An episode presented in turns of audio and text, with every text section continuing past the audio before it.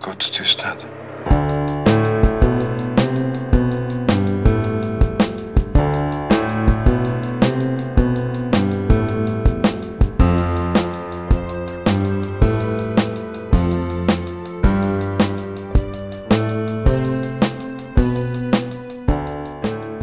och välkomna till Demonpodden. Podden där vi tittar oss hela vägen rätt igenom de allra flesta av Ingmar Bergmans filmer under året 2019. Eh, vi är nu framme vid 1963 och ska ikväll prata om Nattvardsgästerna.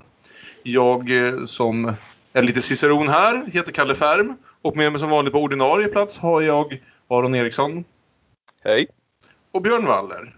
Hej! Olof är också tillbaka för sådär 17 gången nu och det är alltid lika roligt. Ja, vad kul. Ja. Eh, och så har vi med oss en ny gäst. Gud så trevligt. David Silén. Hej på dig! Hallå där. Ja, jag får väl börja med att ställa samma fråga till dig som jag ställer till alla andra nya gäster som kommer vår väg. Vem är du och hur känner du Ingmar? Ja, ja, vem jag är är väl en fråga som ja, det kan man ju ställa i vilken Bergman-film som helst. Uh, däremot hur jag känner Ingmar är att jag har läst filmvetenskap, uh, läste en del uh, och såg en del av Bergman då. Uh, lite av betydelse att det var nuvarande vdn för Ingmar Bergman-stiftelsen som höll i grundkursen. Så det blev en del av det. Och sen läste jag faktiskt en kurs som hette just Bergman for beginners. Uh, det gör mig inte till någon expert dock för jag tog sovmorgon när vi faktiskt skulle se Nattvardsgästerna. Fick ta upp det nu i år istället och se den. Så var det med det. Mm. Kul! Jätteroligt att ha dig med.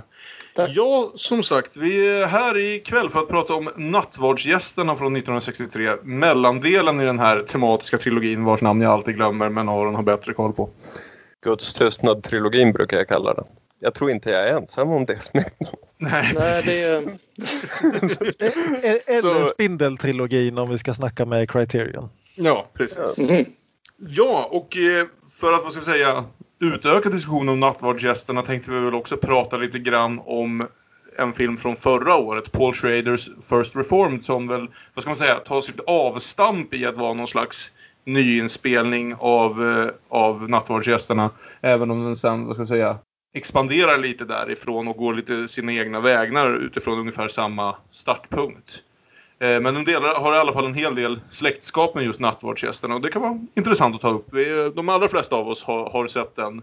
Eh, Olof har missat den tydligen. Men eh, vi andra har sett den och kanske har lite att säga om det också. Men det kan vi återkomma till på slutet kanske när vi väl har pratat om Nattvardsgästerna. Men då börjar vi väl som alltid med att läsa ett synopsis ur Regi Bergman. Prästen Thomas Eriksson har tappat kontakten med sina församlingsmedlemmar och sin älskarinna Märta.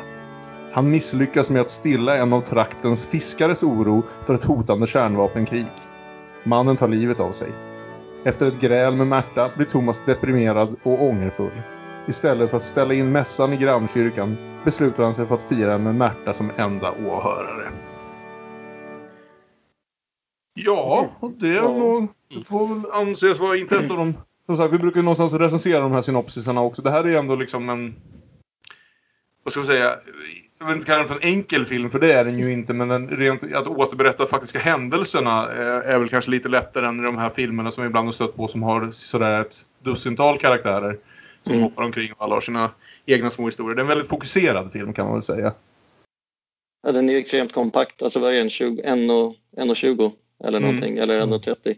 Mm. Ehm, Och u- utspela, utspela sig över sex timmar ungefär. Så. ja, Men vi börjar väl med att gå rummet runt och bara höra lite grann om, om eh, vad ni tycker om Nattvardsgästerna. Och då är det ju extra intressant att börja med våra gäster och varför ni har valt att liksom vara gäster när vi skulle diskutera just den här filmen. Så vi börjar väl hos dig David. Vad, vad tycker och tänker du om Nattvardsgästerna lite mer så här brett? ja.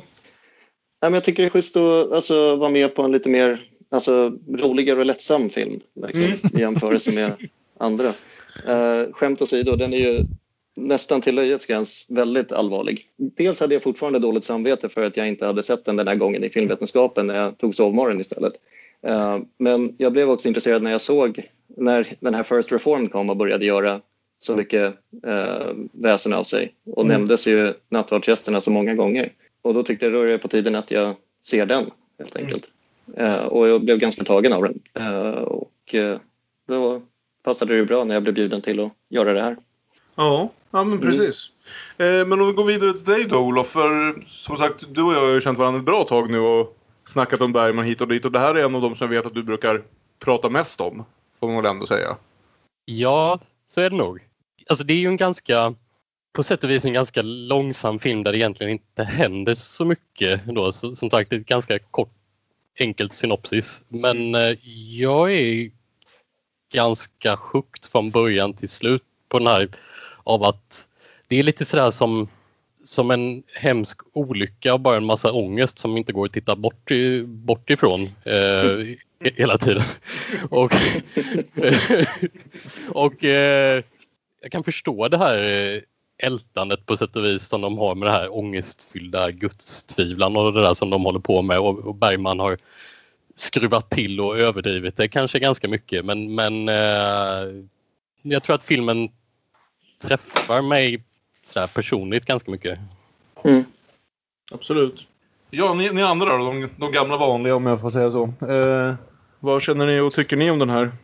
Alltså, som jag sa förra veckan så är jag liksom fascinerad av det här liksom Bergmanska väldigt, väldigt protestantiska bildspråket. Liksom det här extremt spartanska. Just det. Så det här är ju en av de första filmerna jag såg så det är verkligen oj, det här är Bergman. Mm. Och det är en sån där film som till skillnad från en del av filmerna som jag sett mer än en gång så tycker jag den, den växer något väldigt varje gång jag ser den för jag hittar liksom nya vinklar i den i takt med att jag själv tänker igenom sådana här saker. Och jag älskar just det att till skillnad från Paul Schraders film ska man väl säga, eh, även om den har andra kvaliteter också, så Bergman vågar att inte ge oss någon tydlig katarsis. Nej. Det finns liksom inget ögonblick där han liksom Ja, men därför är det ändå värt att gå upp i predikstolen och göra det här ett år eller tio år till. Utan det, det är liksom, den bara fortsätter tugga på, kanske med några nya insekter, insikter, men knappast ens det. Jag gillar verkligen det med den. Mm. Det, det, är verkligen, det är verkligen inte en film som fjäskar för publiken, men det är en film som går att relatera till.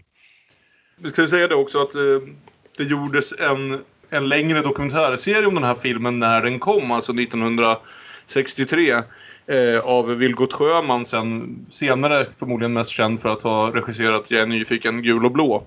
Och som sändes på SVT då i fem delar som heter Ingmar Bergman gör en film där han verkligen har följt Bergman i detalj under arbetet med just Nattvardsgästerna. Och det är så kul för Bergman pratar så mycket just om hur man måste tänka på publiken och hur de uppfattar det. Och sen så beskriver han de här rollfigurerna. och så på ett sätt så han nästan kommer på sig själv med att liksom det kanske inte blev så publikfriande den här gången. Då ungefär verkar komma på själv ungefär halvvägs igenom liksom att svara på frågan. Ah, men det får gå ändå. och, och, och, och, och i se, senare tillbakablickar på den här filmen verkar han ju då har fattat att det var så det blev och snarare just slagit mynt på det lite grann. Att mm. ja, men det var här jag bestämde mig för att ge fan i vad publiken tycker. Det får bli, det får bli som det blir. Det här är, det här är vad jag tycker, liksom. Deal ja. with it. Och det går ju lite i linje med att han verkar efter tiden, eh, efter lite av tidens gång, har blivit mer missnöjd med Jungfrukällan när man insåg hur uppskattad den blev av vanligt folk. med Oscars och sånt där. Så. han gillade nog, han, kanske här han liksom upptäckte hur mycket han faktiskt tyckte om att vara svår. Liksom. Eh, Aron? Ja, det här slutet att han inte ger något tydligt svar. Jag hade också vagt för mig att det skulle vara ett tydligare svar åt, åt det negativa hållet. Ett tydligt nej till allt, allt som har med Gud att göra och allt det här Gud är kärlek, kärlek är Gud som vi hade i Så som i en spegel. Ja, i den mån som det är en trilogi, det får vi väl diskutera efter tystnaden om vi tycker att det är det eller inte. Så när Bergman trodde att det var en trilogi, eller tyckte att det var en trilogi, så var det här Så som i en spegel var erövrad visshet och här kom vi till genomskådad visshet. Att det här var att se igenom det ideal som hade satts upp i Så som i en spegel. Men, men ja, det är ju inte en... Det är inte ett avvisande hull och hår. Så, så den är ganska spännande på de frågorna. Någonting vi förhoppningsvis reder ut innan programmet är slut. Ja, precis. Um, en gång för alla. Det här är ju för mig en av de stora stunderna i Bergmans karriär. Den är Mm. ganska högt där uppe på listan. Och det är ju trevligt att se temat ett delat helvete är bättre än ett ensamt helvete Mm. komma tillbaka. Det var ett tag sedan. Ja. ja, men då startar vi väl filmen då om man ska säga så. Och börjar ju som sagt med en söndagsgudstjänst. Och som vi får se utspelas liksom i ganska god detalj under nästan de första tio minuterna av filmen. Och det är väl egentligen också under de här tio minuterna utan att de faktiskt får några vad ska vi säga, faktiska repliker bortsett från att uh, Gunnar Björstrand såklart predikar och, och så vidare ändå lär känna alla de viktiga personerna i den här filmen. För det är inte så väldigt många. Förra, förra veckan i Så som i spegel så handlar det om fyra personer och nu har vi väl möjligen dubblat upp det till åtta men vi håller oss ändå liksom på en ganska liten skala. Mm. Men David, var det här din första gång att se den här filmen? Uh, nej, alltså, jag har sett den två gånger på ett halvår nu. Som Okej. första gången var någon gång i vintras. Ja. Men ändå ganska färskt. Du Det minns kanske första gången du såg den här inledningsscenen? Eh, Det måste ju ha känts, det här blir kämpigt. Ja, alltså, jo, det, jag vill inte tala illa om filmen för jag tycker väldigt mycket om den. Men det är sant att sin längd till trots så kan det ju kännas som ett riktigt träningspass ibland med den här långsamma takten. Att det är mer att du gör det för att det är nyttigt för dig än att det är roligt eller underhållande. Eh, och det säger den ju ganska tidigt med alltså de här eh, vad heter det, stilla bilderna helt enkelt. Liksom i, alltså att verkligen kartlägger kyrkan. Eh, och så, det tänkte jag nog mer på andra gången. Jämför, jag satt också och jämförde med First Reformed lite grann just för att jag just precis hade sett den också. Så det har blivit lite färgat av det fram och tillbaka. Mm. Jag vet ju nu att jag älskar den här filmen och jag minns inte riktigt att den började så himla långsamt. Mm. Och jag tänkte, ja det är ju inte gästvänligt. Och nu Nej, kan man liksom eh, lägga stor vikt vid att oh, där sjunger Ingrid Thulin med och där sjunger hon inte med. Oh, Mm. viktigt. Varje liten blick. Ja, som Björn sa, det är utmärkt domtidspotential på den här filmen. Ja, Men hur var det egentligen när man först såg den? men det var väl just den där fruktan som var där. Liksom, så att man mer var så här, hela tiden på spänn när man såg den första gången. För att man tänkte att det här kommer jag behöva se igen ändå. Någonstans. Mm. Ja. Nej, nej, jag, jag tycker ändå det, det, är liksom, det är många sådana här små grejer han etablerar redan i den här eh, långa predikan. Som det här som jag inte tänkte på för, förrän jag såg det den här gången. Som när de har, det är något amen de har avslutat och Max karaktär sätter sig ner. Alla andra står kvar och han reser sig upp omedelbart igen. Mm. Det är liksom direkt där. Här, här är en människa som inte har varit i kyrkan på 20 år. Mm. Eh, eller det här Han som inte vet är lite rostig på det här när man ska stå upp och sitta ner och Ja, den ritualistiska delen av det. Precis. Ja. Ja, jag var faktiskt mina 36 år till trots var jag på min första konfirmation bara här för typ två veckor sedan så jag kände igen mig väldigt mycket i det. Ja. Jag hade ingen aning om vad man skulle göra, hur eller när men nu för tiden skriver, de- skriver de ut och printar väldigt duktiga och tydliga instruktioner så det är lite tacksamt. Ja.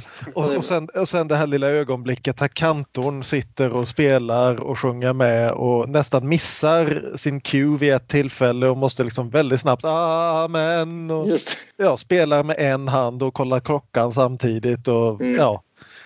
Det är liksom de- den enda förutom prästen som har en aktiv roll i det här verkar inte bry sig för fem öre. Nej, som Nej. sagt, nu när man ser den och liksom vet mer eller mindre att det här är värt att bry sig om så hittar man ju en hel del även här i, i början. Mm. Nej, men jag tänker också det här vad som, vad som inte sägs. Mm. Att det här är liksom, det är en verkligt, nu kommer vi in alldeles i slutet av gudstjänsten. Men det är bara de här standardgrejerna han säger. Han har, vi får inte höra någon predikan där till att börja med utan vi får bara de här liksom välsignelsen och eh, nattvarden och eh, Fader vår. Det är ju en del av det här liksom vanliga paketet Ja. som alltid är med. Men, men, eh, Precis. Ja, eh, men, men det, det, det är hur som helst. Det är, han har ingenting att säga med det här utan han bara Nej. verkligen upprepar det som står färdig, färdigtryckt i boken han fick när han blev präst. det är sånt som prästen bara upprepar om och om igen ut- utan att kanske tänka på vad han säger varje gång. Lite robotlikt liksom. Ja. Mm. Ja, det, kan ju det kan ju lätt bli, särskilt om man har varit präst länge tänker jag mig. Att, Ja. eh, ja. pliktskyldigheten i det upprepandet. Mm. Det, det, är ju ett tema då redan här.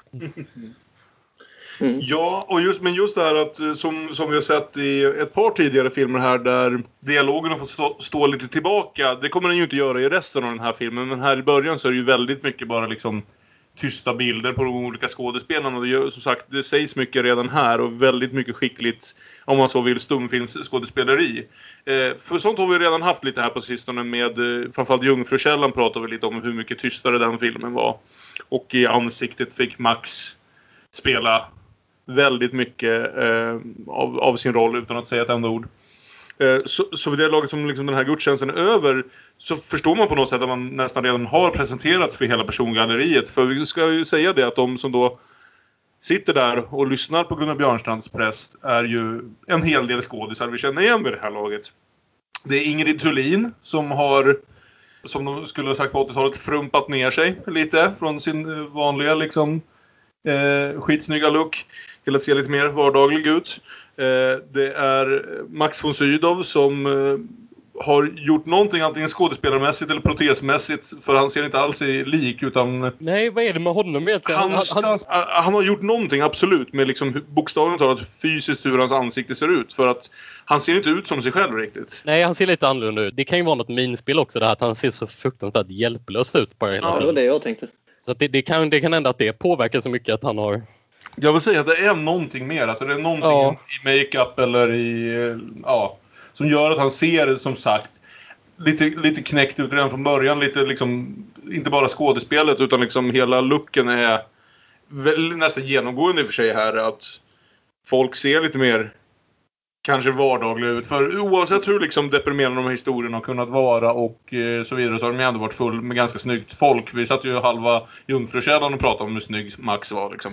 eh, Ja, ja, precis. Han har ju alltså fått låna eh, Ernst Josefssons frisyr från Nära livet. Jag tänkte på det också. Och det, skulle väl göra vem som helst det är lite deprimerad. vi, vi, kanske måste konstatera att eh, Max von Sydow inte är lika mycket av en sexsymbol i den här filmen.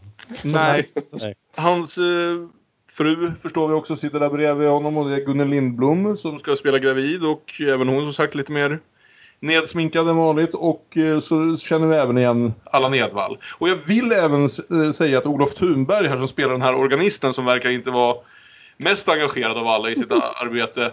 Eh, att han har dykt upp någonstans tidigare men Aron brukar ha bättre minne för sånt än jag. Olof Thunberg säger du? Vi vet, ju, vi vet ju alla att han är Bamse i alla fall. Ja, och, och Shere Khan dessutom. Ah. Oh. Men han har visst inte varit med i Bergman tidigare. Nej, okej, okay, då är det något annat jag tänker på. Ah, ja, Lilla Jönssonligan och Cornflakescupen. Det passar ju bra här. Hur som helst, gudstjänsten kommer till sitt slut. Och vi får hänga med in i sakristian. Ganska snart lär vi oss ju att, att Ingrid Thulin och Gunnar Björnstrand, eller Märta Lundberg som hon heter och Thomas Eriksson heter Gunnar Björnstrands präst, känner varandra lite närmare än vad man kanske känner de andra i In the biblical sense. Mm. Ja. Mm. ja först att... pratar han med sin boss som eh, jag tänkte ta upp för att han heter Aronsson. Jag gillar namnet Aron. Och de pratar lite att han har ingen hjälparinna. Hur blev det? Det var... Fick någon husförståndarinna? Nej. Ja, du kan inte klara det ensam i längden. Oh, jo, har det gått i fem år går det tag till. kan väl bli att Lundberg hjälper dig.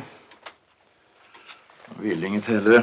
Och vaktmästaren Algot Frövik, det är alltså Allan Edwall, vill prata. Men prästen är tvär. Mm. Nej, han är lite krasslig. Förstår ja, Han är också väldigt sjuk. Mm. Det är mm. sant. Ovanpå det så måste han dessutom ta en uh, gudstjänst till i eftermiddag. Eftersom mm. den andra prästen i församlingen är ute och provkör sin nya bil. vilket, upp, vilket uppenbarligen är viktigare än att frälsa själar för Guds eh, räkning. Nej, och, och, det förstår vi på slutet. Varför, ja. det kanske, varför han kanske bedömer det som så. Ja. Mm. Och här i sitt influensahumör så Ja, vi vet ju hur det är när man är väldigt förkyld. Man kan varken vara vaken eller att sova riktigt. Så han slumrar till lite, halvt om halvt. Men Perssons, paret Persson är på besök. Mm. Och det är alltså Gunnel Lindblom och Max von Sydow. Mm. Och Gunnel är vi ju vana att se som gravid vid det här laget. Men Max är inte så party som vi är van vid. Han är villrådig. ja, Max har läst om kineserna. Det började i våras. Jonas läste i tidningarna om, om kineserna. Det stod att, att kineserna uppfostras till hat. Det stod att det är en tidsfråga innan kineserna har atombomber. De har ingenting att förlora. Så stod det. Jag oroar mig ju inte så mycket men det kanske beror på att jag inte har så mycket fantasi. Men Jonas han tänker jämt. Och vi vänder och vrider. Och detta var ju någonting Bergman själv hade läst i tidningen om kineserna, hur de snart skulle få bomben och förberedde. Han insåg det var inte amerikanerna eller sovjeterna han var rädd för, det var kineserna. Det var det som var domedagshotet just då. Och vi får ju tänka lite grann på när det här är också för filmen är ju skriven och inspelad 62.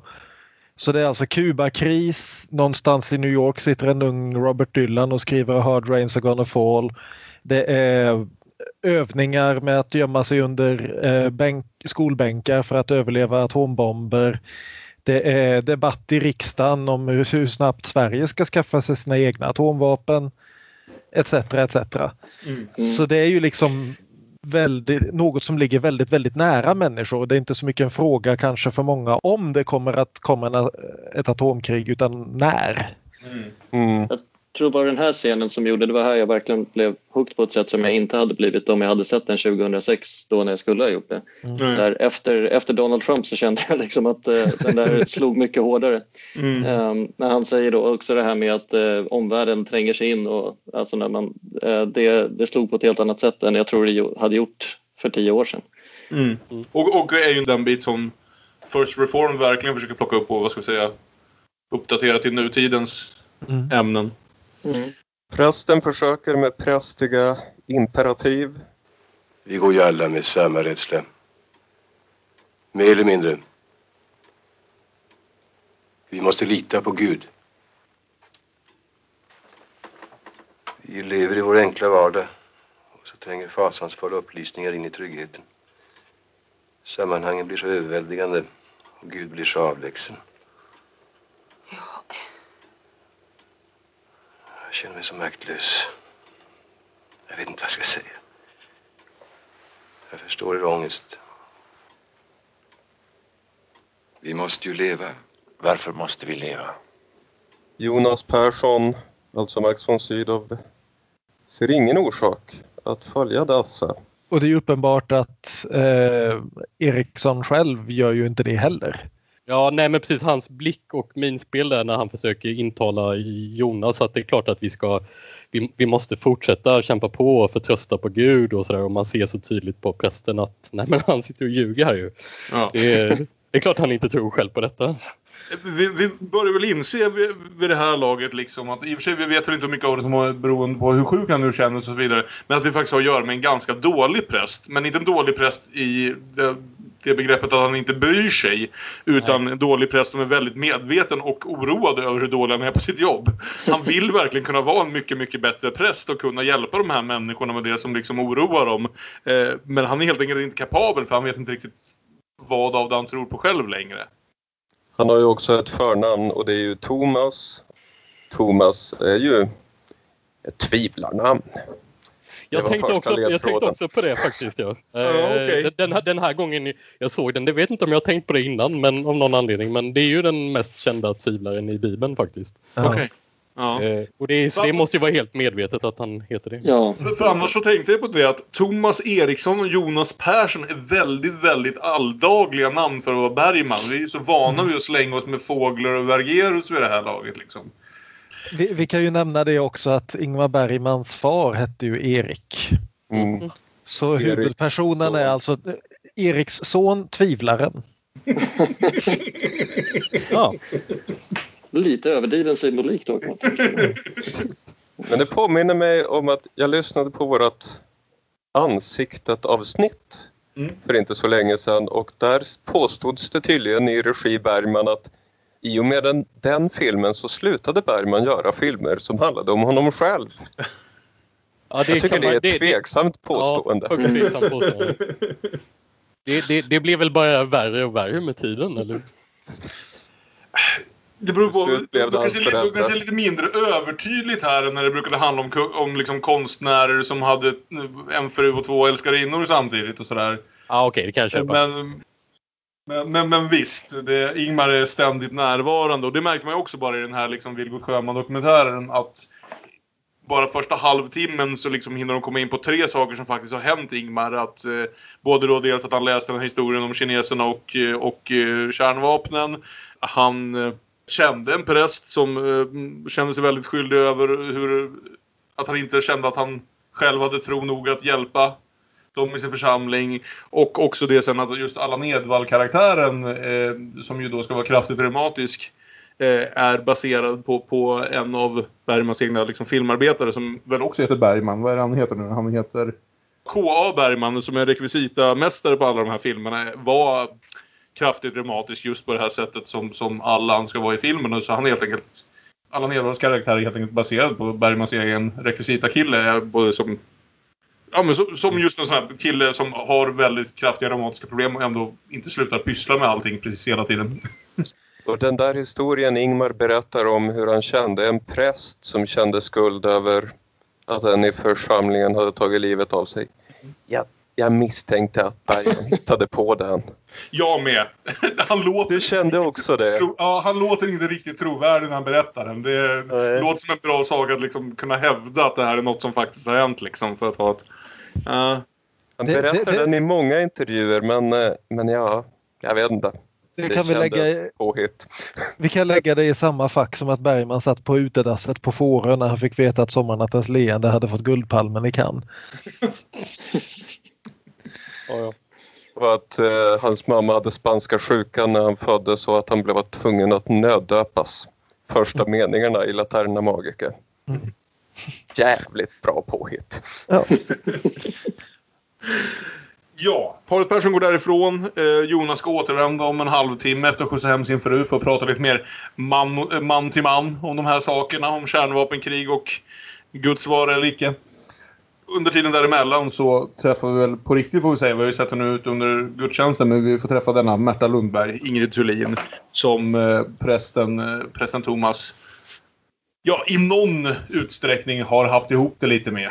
Verkar det som. Det är väldigt otydligt egentligen precis vilket förhållande det är. Men hon är väldigt mycket på det klara med att hon är väldigt förälskad i honom i alla fall. Och eh, särskilt nu när han är sjuk kommer hon ju in och är väldigt, vad ska vi säga, omhändertagande kanske överdrivet så. Mm. Mm. Ja, hon har ju definitivt idén om att det är hennes uppgift att ta hand om honom. Mm. Och det kommer vi snart tillbaka till ytterligare. Mm. Och han är väl den svalare av de två. Han är inte riktigt lika engagerad i det här förhållandet får vi direkt känslan Han försöker lite ta sig ur det men kanske inte är så bra på det. Nej. Vi, vi, kan ju nämna kort bara alldeles innan hon kommer tillbaka så har vi en scen där han står framför eh, krucifixet. Mm. Och tittar på Jesus och så säger han Vilken löjlig bild. Men och även här med alla de här bilderna så märker vi det här att eh, nu är Sven Nykvist igång igen och som sagt ja. är den bästa på att fota sådana här saker. För det är som, som Björn sa, det här är någonstans kanske arketypen av en Bergman-film vid det här laget. Det här som mm. folk föreställer sig när de tänker på Bergman tror jag är mångt och mycket. Det, det, det, är ju så till den milda grad att de till och med gav den den engelska titeln efter ljussättningen. Mm. Jag kan inte tänka mig någon annan film där det har hänt i världshistorien. Du, du har liksom jag menar, jag menar Jurassic Park heter inte stora jävla CGI-dinosaurier på något språk. Nej, det heter Winterlight på engelska. Ja, precis. Men det är ju en väldigt stor del av filmen, det är det ju.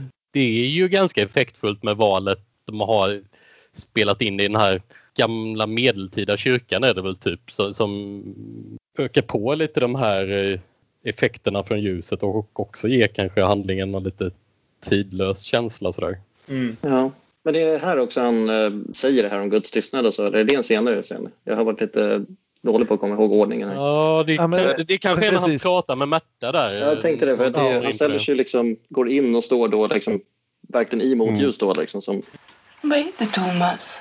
Det är det likgiltigt. Säg i alla fall. Guds tystnad. Guds tystnad. Guds tystnad. det kan bli så parodiskt liksom. Just det där gravallvaret. Guds tystnad. Liksom. Lätt han driva. inleder också med för dig är det likgiltigt. För vi får också veta här att Märta, hon tror minsann inte på Gud. Och Hon, hon är där för att hon tror på honom och det är lite fint. Ja. Hon hänger uppenbarligen med på varenda gudstjänst och liksom... Som sagt, det är det där mellan att vara, vad ska vi säga, lagom älskande eller till, vad ska man säga, eller, liksom, eller att kunna ta en hint om lite vart, vart Ja. saker är på väg liksom. Ja, men hon är mer ett fa- fan av honom. Jag vill, vill, vill liksom komma och eh, stötta honom när det inte kommer så många på gudstjänsterna. Nej, precis. Det är som en blandning där. För dels är hon en bra psykolog liksom, tänker inte lyssna på neurotikerns dravel i tid och otid utan liksom säger stopp. Ja. Ja, Mm. Vår tid är ute. Men samtidigt så verkar hon ju lite väl investerad i sin patient. Ja, hon har skrivit ett brev till honom ska vi säga också som hon upprepar Ja. flera gånger att hon vill att eh, han ska läsa. Och det är Eh, väl därför hon är på nattvarden denna morgon. Mm, I hopp om att han har läst det långa brevet hon skrivit. mm. Men det har han inte, Nej. som den slappa man han är. Men det var ett ganska långt brev också. Det får man. Ja. Det Jag får man säga. liksom hur tjockt det här kuvertet var. För han sprättade liksom upp det och började titta lite på hur många sidor det är egentligen. Och bara, äh, vi väntar en stund. Ja. Jo, han också, är ju lite neurotikern där och hon är hysterikern och bara när hon skriver ett brev så blir det ett jävligt långt brev. och hon har också med sig en fikakorg för hon hade väl tänkt sig att de skulle sätta sig och prata, eh, prata ut om vad som står i det här brevet. Men eftersom han inte har läst det så ja, får hon lämna honom med fikakorgen och lova komma tillbaka senare. Ja, han tar tag i den här saken. Han sätter sig ner och öppnar upp det här många sidor långa brevet, handskrivet. Eh, först, först, innan han öppnar brevet så tittar han på bilder av sin fru. ja, Som vi ju kommer att veta att hon, eh, hon är död. Det är en intressant för- upp, uppvärmning till att läsa ett brev från sin eh, älskarinna eller vad hon är. Mm. Han tittar på bilder på frun och säger älskade. Sen kommer han in i brevet. Och vi går in i vad som måste vara den längsta oavbrutna monologen hittills i en Bergman-film. Och vi liksom... Det, det Bergman vi pratar om här, vi har haft ett gäng monologer vid det här laget. Mm. Men det här är ändå liksom något i hästväg får man väl ändå lov, lov att säga. För vi är ganska vana vid det här filmiska knepet att när man någon läser ett brev så hör man den personen som har skrivit det läsare. Men här går de ju steget extra och låter Ingrid Thulin recitera hela det här brevet rätt in i kameran eh, utan klipp tror jag. Det är en över fem minuter lång monolog skulle- som bara är liksom... Jag skulle just fråga om det var någon som tog timing på det där. Det gjorde inte jag Nej. Nej, men det måste vara minst fem minuter, det tror jag. Ja, Ja, men det, är, det är ett fantastiskt ögonblick. Det är så väldigt starkt. Just hur Mm. väldigt utelämnande. Hon sitter där och liksom stirrar, stirrar oss rätt i ögonen och berättar de här väldigt personliga händelserna och känslorna och liksom har valt att ta det här brevet för att lägga fram precis vad hon tycker och tänker om det här förhållandet och vart det är på väg och vad hon vill Mm. och vad hon hoppas att han vill. Och Thomas, jag har aldrig trott på din tro. Huvudorsaken har naturligtvis varit att jag själv aldrig har plågats av några religiösa anfäktelser. Jag växte upp i en okristen familj med massor av värme och ömhet och sammanhållning och glädje. Gud och Kristus existerade inte, annat än som vaga begrepp. När jag kom i kontakt med din tro föreföll den mig dunkel och neurotisk. På något sätt grymt känsloladdad och primitiv. vi är ju vid den punkten nu att det knappt ens är värt att kommentera skådespelet längre. Men just det här Ja. är ju sär, alltså verkligen något i hästväg från Ingrid Thulin som har varit hur duktig som helst i nästan alla de här filmerna. Men kanske aldrig bättre än här. Mm. Mm. Och det, det, är ju, det känns ju också lite grann som att Bergman som författare börjar jobba sig upp mot en annan karaktärsarketyp eller vad man ska säga. Mm. För det här känns ju väldigt mycket som en Liv Ullmann-roll tycker jag men Mm. vi ska inte gå igenom hela för sagt det är en lång monolog men Vi klipper in det utan förkortning. ja, ja. Hon berättar ju till exempel det här att hon förra året hade väldigt svåra eksem som gjorde att hon blödde från handflatorna, vilket hej symbolik. Eh, och bad honom hjälpa henne med det och åtminstone be för henne och det kunde han inte för han var så äcklad av det. Mm. Eh, hon pratar om hans besynnerliga likgiltighet inför Jesus Kristus, vilket jag tycker är väldigt intressant för det, det är ju någon, återigen, det är ju en sak han delar med Bergman. Bergman har liksom under de senaste åren skrivit väldigt många filmer om Guds, folks förhållande till Gud men Jesus nämner han i princip aldrig. Nej. Utan det är Gud Fadern han har ett förhållande till men Gud Sonen har han nästan inget förhållande till alls. Och här gör han ju en grej av det. Eh, I Vilgot Sjömans journal om det här, så eller om det är i den här filmen, jag vet inte, jag har inte sett den, så nämner han just det här att Bergman tar upp att Eriksson här är alltså avundsjuk och förbannad på Jesus. Mm. Därför att han, säger, han är den duktige sonen som hela tiden har prisat Gud och hela tiden har gjort arbetet. Och så kommer den där jävla Jesus, jobbar i en vecka, blir uppspikad på ett kors och får all kärlek. och jag, jag, jag tyckte när, när, jag såg eh, den scenen den här gången att, att det är som du säger Björn, att det, det är mycket symbolik där med hennes blödande mm. händer såklart och, och, och, kopplat till Jesus blödande händer och så. Om han då är Thomas, eh, som i Thomas tvivlaren i Bibeln, så hade ju Thomas dessutom, tyckte jag var lite kul, men han hade ju en, en han hade ju ett lite problematiskt förhållande just till Jesus blödande händer. Han var ju tvungen att gå och peta i dem och sådär för att i, i Bibeln för att eh, se om det verkligen var hål rakt igenom och sådär. Och ja, vi kan ju nämna att Bergman själv inte tyckte alls att det här var Jesus-relaterat. Det var hans andra fru som hade haft sådana svåra eksem och det var därifrån han tog det. Men hej, det kanske var så det blev till men det är svårt att inte tänka på, på Jebus. Jag har en fråga mm. här. För well, den här brevläsningen går ju in i en tillbakablick också. Och det som eh, Ingrid Thulin säger här att Gud, varför har du skapat mig evigt missnöjd, rädd och så bitter? Varför måste jag förstå min bedrövelse? Varför måste jag lida som i helvetet av min likgiltighet? Om du har en avsikt med mitt lidande så tala om den för mig. Då ska jag bära min plåga utan att klaga. Jag är stark. Du har gjort mig så förfärligt stark. Både i kroppen och i själen. Men du ger mig ingen uppgift för min styrka. Ge mitt liv mening och jag ska bli din tjänarinna. Och jag undrar, har vi hört det här tidigare? Eller har det helt enkelt varit med i en dokumentär och det är därför jag hade det så färskt ringande i öronen? Jag, att kanske Jane Magnusson eller Det, det, det är absolut med, med några klipp från den här i, i om det är Jane Magnusson-dokumentären eller om något av de andra. Jag har också sett eh, stycken nu ur just den här monologen någonstans nyligen.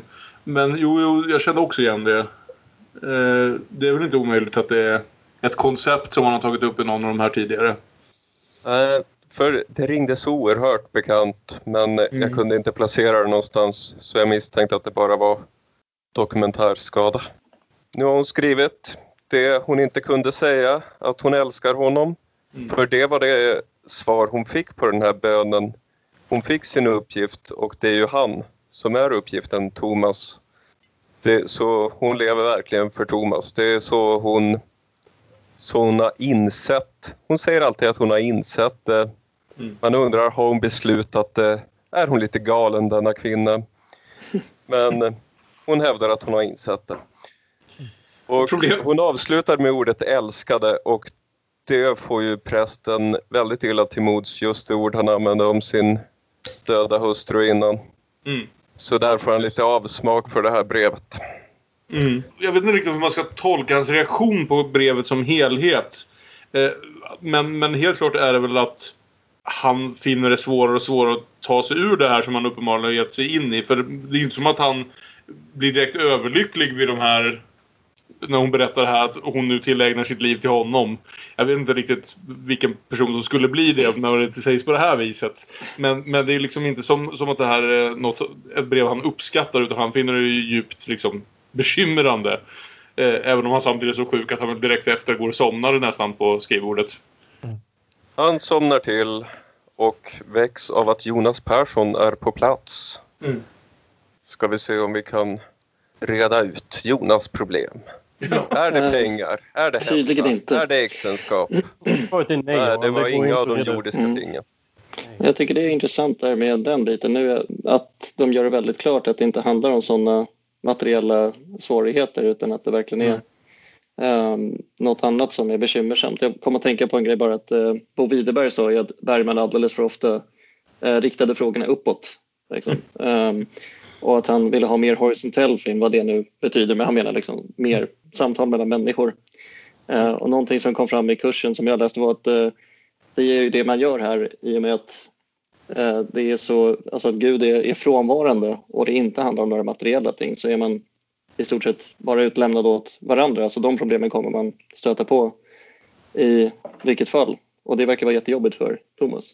För att om man inte har någon vägledning så måste han själv ta initiativ och prata med folk och det verkar han vara inte så pepp på.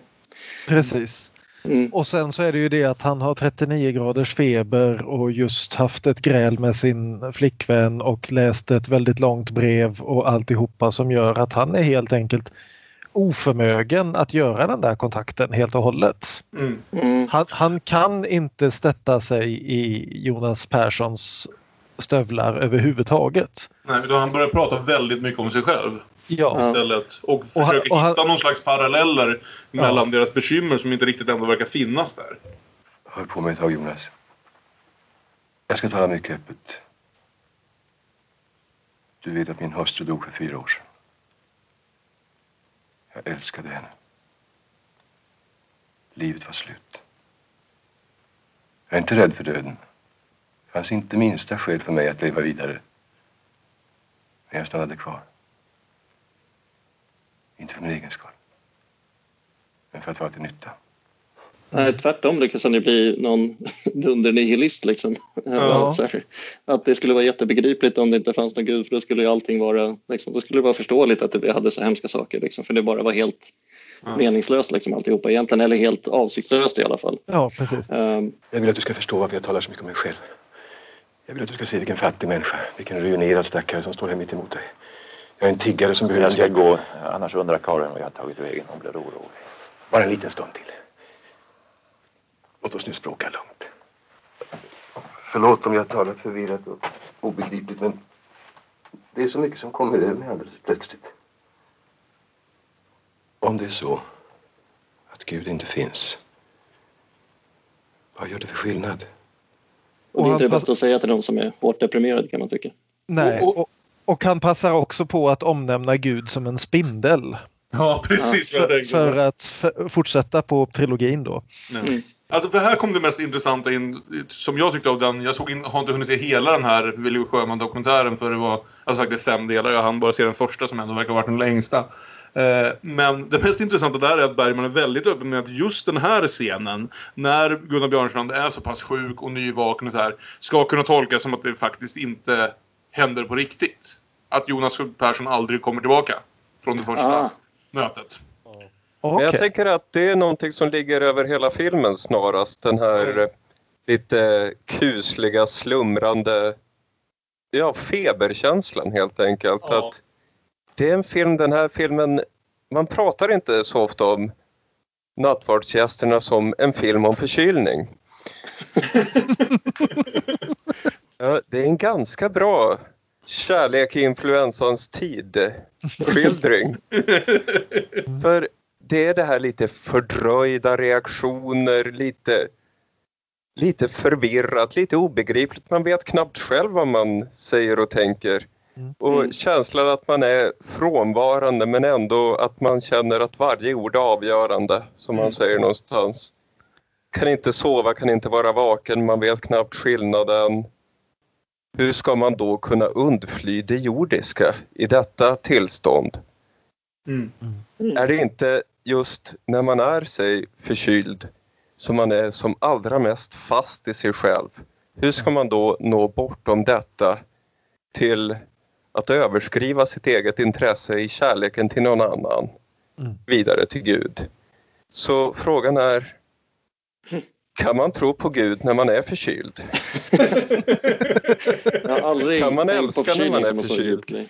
Alltså, jag, jag, tycker, jag, jag tycker mig minnas från någon dokumentär eller liknande att, att Gunnar Björnstrand typ hade influensa ganska allvarligt när de spelade in den här filmen. Så frågan är om hela filmen i så fall är en feberdröm som Gunnar Björnstrand har drömt. Om det är det du menar Aron? Ja, det här med Gunnar Björnstrands sjukdom är ju en historia för sig. Gunnar Björnstrand hade haft lite eh, problem eh, lite innan och Ingmar skickade honom till läkaren för en undersökning. Och sen är historierna lite olika om Bergman och läkaren hade konspirerat att sjukförklara Gunnar så att Gunnar mer eller mindre trodde han skulle dö. Eller Gud, det var om- värre än jag minns det. Ja. Ja, Jane Magnusson-dokumentären ser rätt ut att så är fallet. Bevisen är, well, det är kanske lite filma myten snarare än fakta. Gunnar hade i alla fall fått läkarbesked att det här inte var bra. Det hade med blodtryck att göra vad jag förstår. Och han fick inte dricka, inte knulla, inte göra någonting som en Gunnar Björnstrand brukar göra. Ehm, och Just Bergman, whatever a Björnstrand does. och Bergman verkar inte ha varit så ledsen över att Gunnar Björnstrand var lite låg. Och Gunnar Björnstrand trivdes inte riktigt i rollen heller. Det, det verkar ha varit en jobbig inspelning. Men den här eh, historien om att Bergman tillsammans med sin läkarkompis mer eller mindre förgiftade Gunnar Björnstrand. Well, jag kan tro det om Ingmar liksom, men att få en läkare att gå med på det är desto svårare. Mm. Känns lite långsamt. Men hur som helst så lyckas då Gunnar övertyga Max om att det finns ingen gud, allt är meningslöst och döden blir bara ett skönt utslocknande. Men jag har två Men- koppar kaffe. Ja, precis. Det, det är ju, just den repliken slog mig också i efterhand, just att han har två koppar kaffe. Därför att det var, det var någon annan som hade tänkt hon skulle dricka det med honom. Men ja, All, allting är meningslöst, men se på mig. Jag har insett att allt är meningslöst och jag fortsätter ju. Så varför kan inte du börja fortsätta? ja. Men Eh, Var, var, ja. var på Ma- Max nickar och går. Mm. Ja. Fast jag tänker att Gunnar Björnstrand inte riktigt har gett upp gudtanken här. Vilket också är en intressant sak om hans tanke om Gud. För det finns ju ingen trygghet eller tröst i den här gudtanken. Hade han kunnat släppa Gud? Varför kan jag inte döda Gud inom mig? Ja, Som nej, men- någon sa.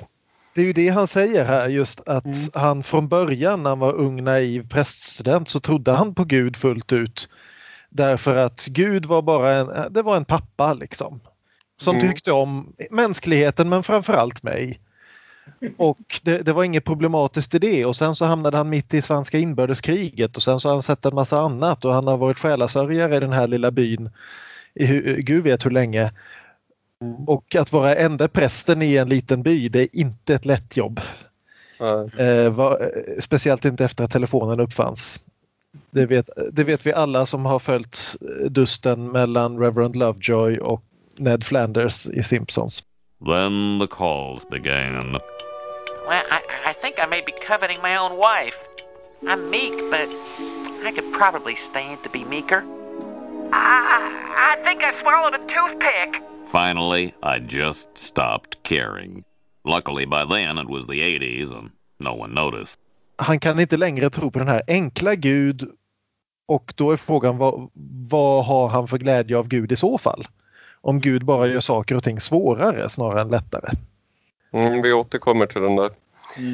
Men just när Max har gått då, då kommer det här som jag verkligen, han står där vid fönstret och så plötsligt så skiner ett ljus in genom fönstret bakom honom.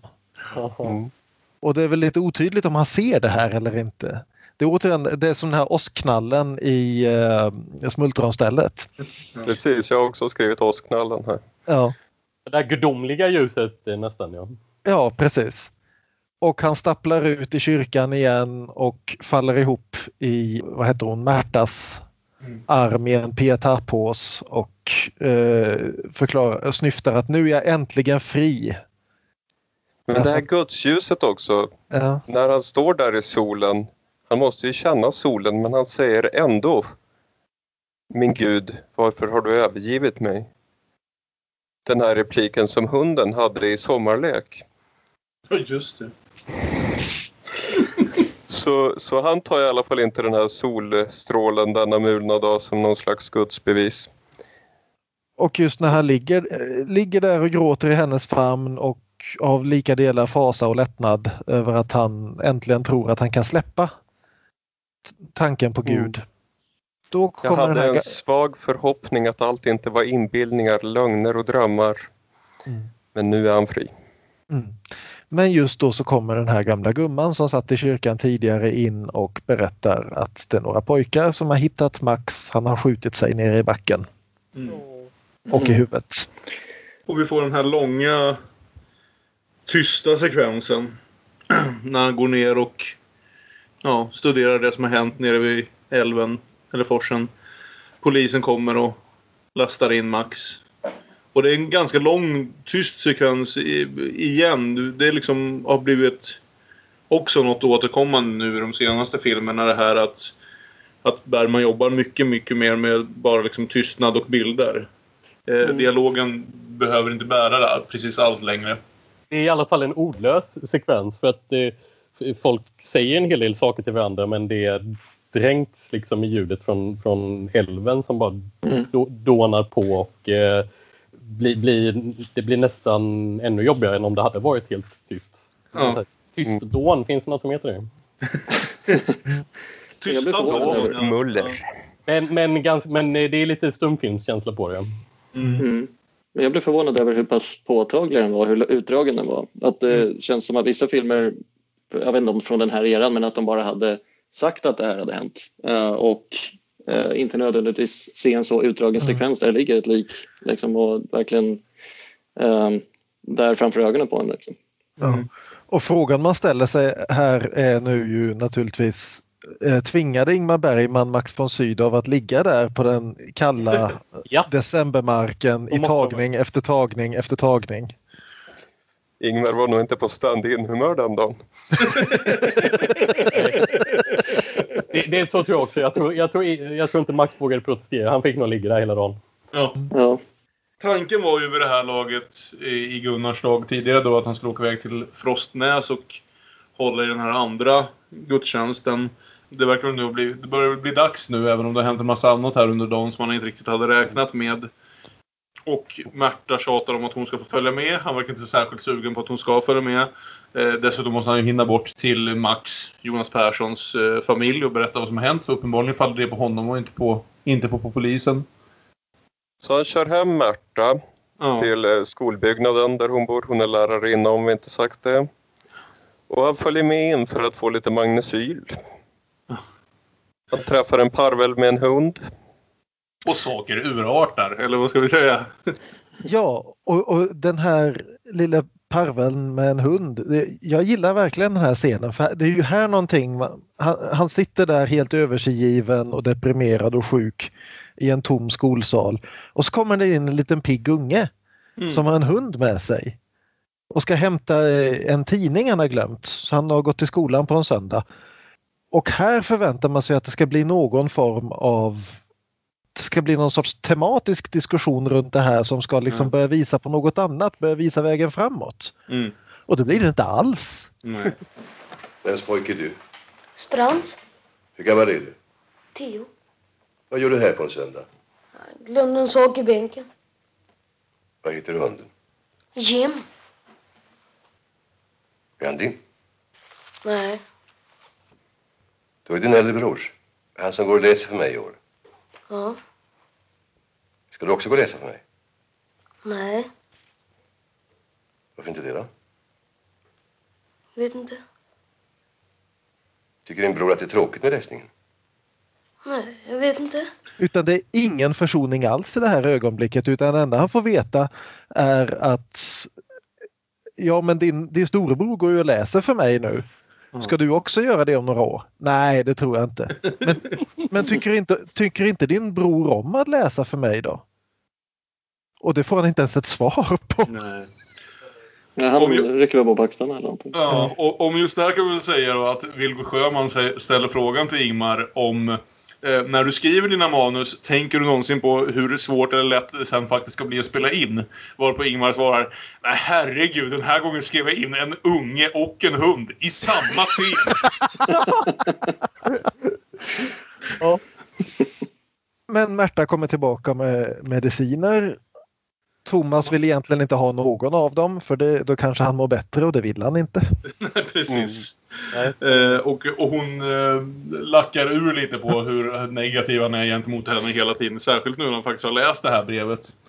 Eh, uppenbarligen. Och eh, ja, vad ska man säga? Det kommer lite till en brytpunkt får vi väl säga det här förhållandet.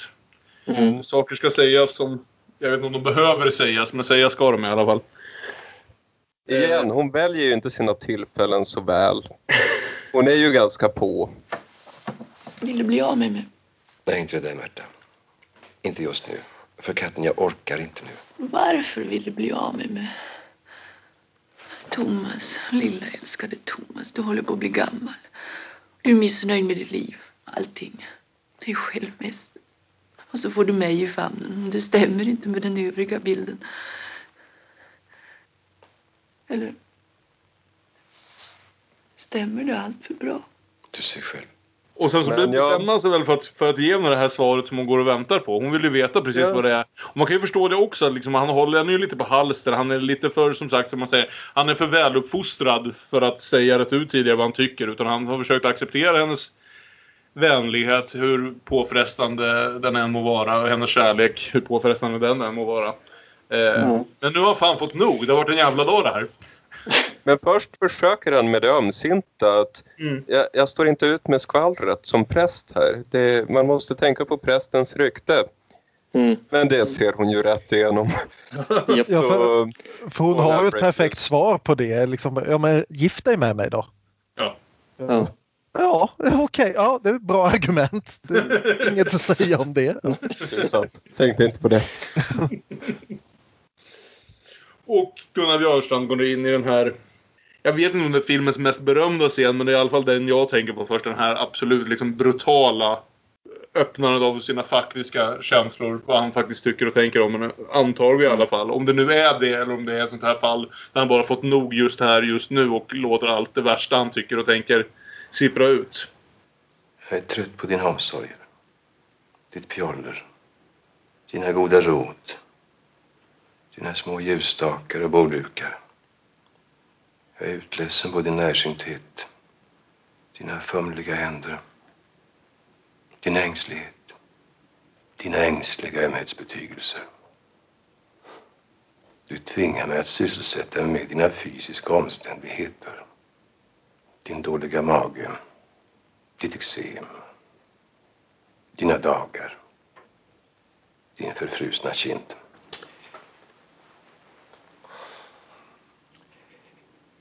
Jag måste äntligen ut ur bråten av idiotiska omständigheter.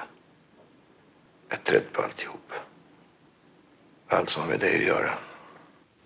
Jag tycker ändå det är intressant just detaljerna han går i här. Det är liksom, jag vill inte ha det. Jag är trött på din omsorg, ditt pjoller, dina goda råd, din närsynthet, din ängslighet, din dåliga mage. Dina eksem. Ditt eksem. Men sen så kommer han in liksom mer och mer på dina frusna kinder och det är liksom Ja men om du tänker så väldigt mycket på hennes frusna kinder då kanske det inte finns ingenting där ändå. Men Nej. ja. Ja. Och det finns ju sätt och det finns sätt att säga någonting till någon. Just han, där hade han ju kunnat lägga lite band på som han ville vara lite trevlig. ja. Mm. Det är Men lite du- öppna spjäll på tvivlaren Thomas just nu. Mm. ja. Men det fantastiska, det här tänker man ju nästan att det här liksom bokstavligt talat ska vara... Det här var en av mina favoritstunder i filmen för det här byggs ju nästan upp till som en scen där man tänker att det här är slutet för det här förhållandet hur det nu än må ha varit. Att efter det här kommer de nästan inte vilja ha med varandra att göra. Och till en början verkar det som att det är dit är på väg. Men sen så är han på väg ut därifrån. Hon ska upp och kolla till sin moster eller faster som vi aldrig faktiskt får se men som sägs ligga och sova där uppe på övervåningen. Och någonting händer när han går ut där och ställer sig vid dörren. Och jag hade glömt bort det här och det här slog mig ganska hårt. Det var ett av, alltså jag kommer ihåg filmen relativt väl eh, från, från när jag sett den tidigare. Men jag hade glömt bort just det här ögonblicket och det var nog det när han någonstans ändå, jag vet inte vad det är han liksom tyck, tänker just där i stunden men han ändå bestämmer sig för att att han ändå på något sätt vill ha med henne nu. Så han ställer ändå frågan. Hon har tjatat om gång på gång hela dagen om att få hänga med till Frostnäs. Och han har gång på gång sagt nej, gör inte det. Det behövs inte. Du behöver inte. Och nu direkt efter att han liksom mer eller mindre har gjort slut med henne på brutalast möjliga sätt så helt plötsligt frågar han henne, vill du hänga med till Frostnäs då? Efter att ha fått ta en stund och tänka för sig själv. Mm. Ja, och det är som han, han, har försökt hela, eh, han har försökt hela dagen och säkert många dagar innan dess att, att, att ja. göra slut med henne men, men inte riktigt klarat av det. Och när han ja. till slut gör slut så blir det ju då värsta urladdningen. Men inser han, men jag kan inte gå härifrån utan henne, det här går inte. Nej. Så här, vad fan, vad fan, vad fan har jag gjort nu? Då blir det liksom tomt på riktigt. Han, han kanske liksom någonstans inte uppskattar precis allt vad det är hon försöker göra och hur, i omf vilken omfattning hon försöker göra det. Men om han inte heller har henne längre, vem, vad fan har han kvar då? Då, mm. då sitter han ju där med den här... Delat helvete. Ja. ja, men exakt. Då sitter han ju där i sakristian och funderar på den här guden som han som, som man inte kanske möjligen tror på men, men kanske inte uppskattar i alla fall vid det här laget. Och det är väldigt intressanta repliker här i avslutningen. Vill du följa med till Frostnäs? Vill du verkligen? Eller är det bara någon ny rädsla som har farit i dig? Gör som du vill. Men jag ber dig. Ja, visst. Det är klart att jag kommer. Jag har ju inget val. Mm. Ja. Sådär, jag har inget val. Ja, dels Luther-grejen, men det är väl...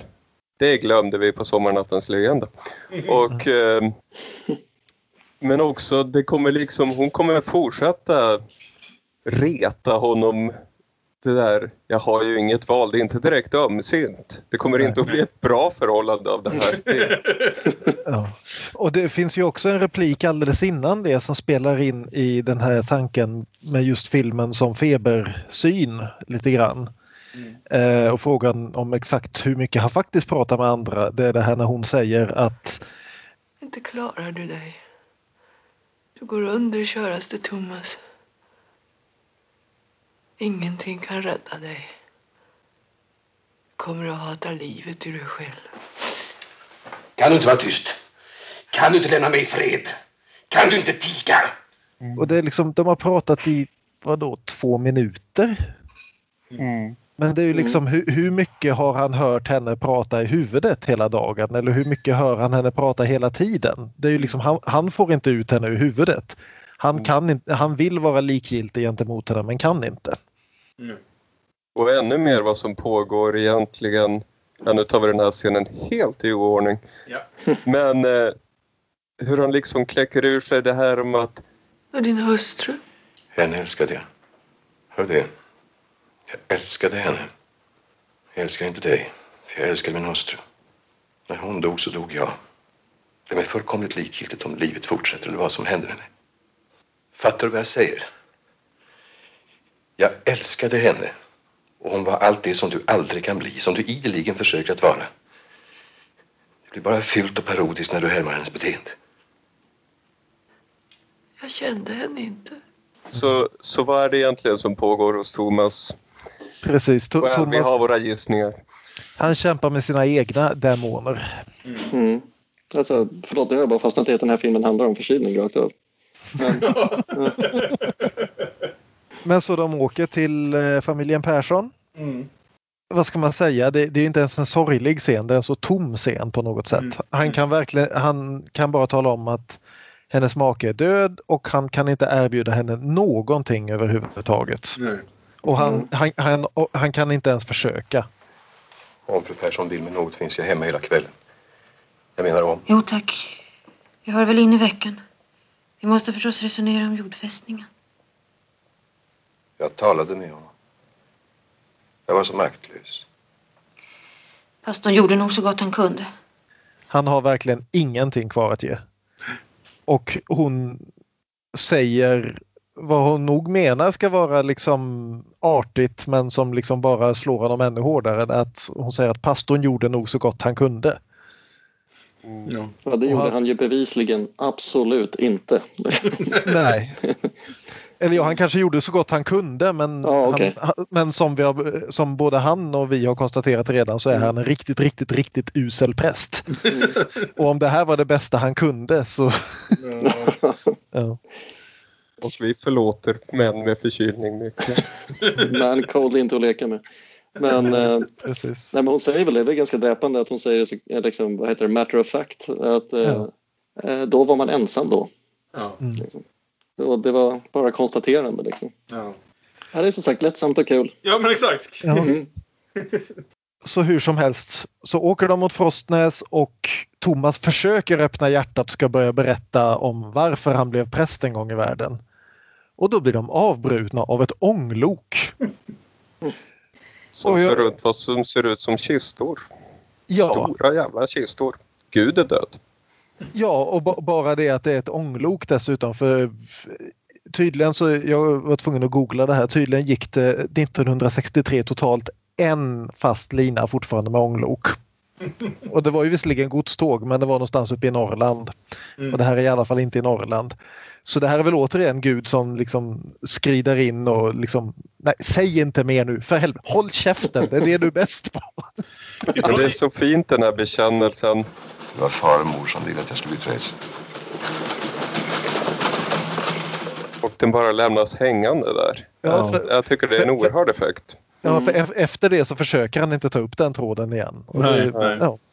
De kommer fram till Frostnäs och eh, Allan Edwall, Algot, är redan på plats för att mm. Eh, ja, göra i ordning inför allting. Det, vad heter det? Han är lite upprörd för han är 20 sekunder sen med att ringa klockorna. Eller nej, han har låtit klockorna ringa 20 sekunder för länge.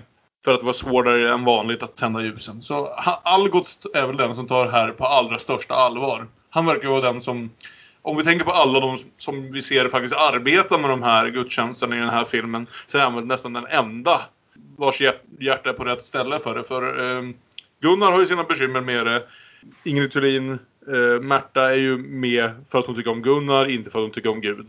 Eh, han som spelar orgen gör det ju bara i stort sett som ett gig. Han undrar om, det ens, eh, om man kan ställa in och gå hem och sova lite inför han ska spela, spela ett riktigt gig på kvällen istället.